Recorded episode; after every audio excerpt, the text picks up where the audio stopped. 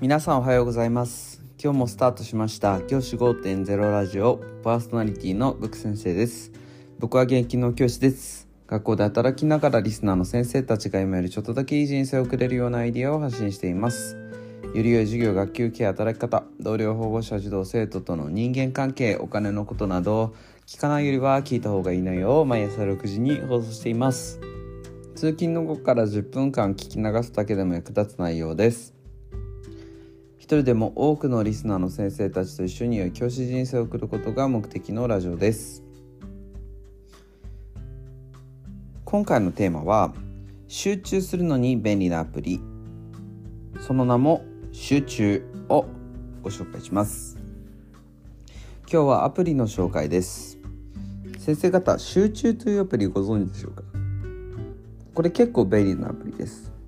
以前よりアプリで勉を使いながら勉強するといいよっていうことはずっと言ってきてアプリでね集中力を高めながらということで言ってきたんですけれどもその中で最近見つけたアプリの集中ってアプリが結構いいです。このアプリ何がいいかっていうとまさに集中することだけに長けたアプリなんです。これ何ができるかっていうと例えば25分とか1時間とか勉強時間を設定してその時間を測ったらその時間の終わりにこう振動してねバイブレーションが鳴ったりとかあるいは音楽音を鳴らしてその終わりを伝えてくれるっていうことがこのアプリを使うとできます。これがですねとても便利です。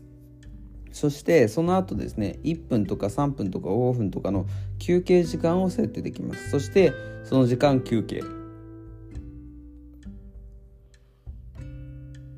そしてさらにその後にまた勉強時間とか集中しなきゃいけない時間というふうに時間を設定することができます。これを使うことでかなりですね集中力を高めていくことができると僕は考えています。是非活用してほしいと思えるアプリです。このアプリ無料で使うことができます。すべて無料です。しかも広告も出ません。やはり広告等が出ない分シンプルなので使いやすさが高いと思います。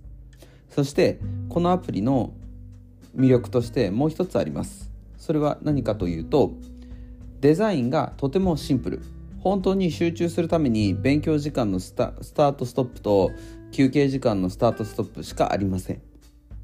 やはり学習するにあたってスマホっていうのは敵でもあり味方でもある。そんなものだと僕は考えています。なのでやはりこう他のものに集中がそがれてしまうということになってしまうと使ってる意味がなくなってしまうのでこの集中というアプリのように機能がシンプルなものの方が僕はいいと思っています。ぜひですね何か集中して学習に取り組みたいとか集中して仕事に取り組みたい時はこの集中というアプリ使ってみるのはいかがでしょうか。無料ですのでぜひお試しください。じゃあ今日はこの辺で起立で着席。さようならまた明日。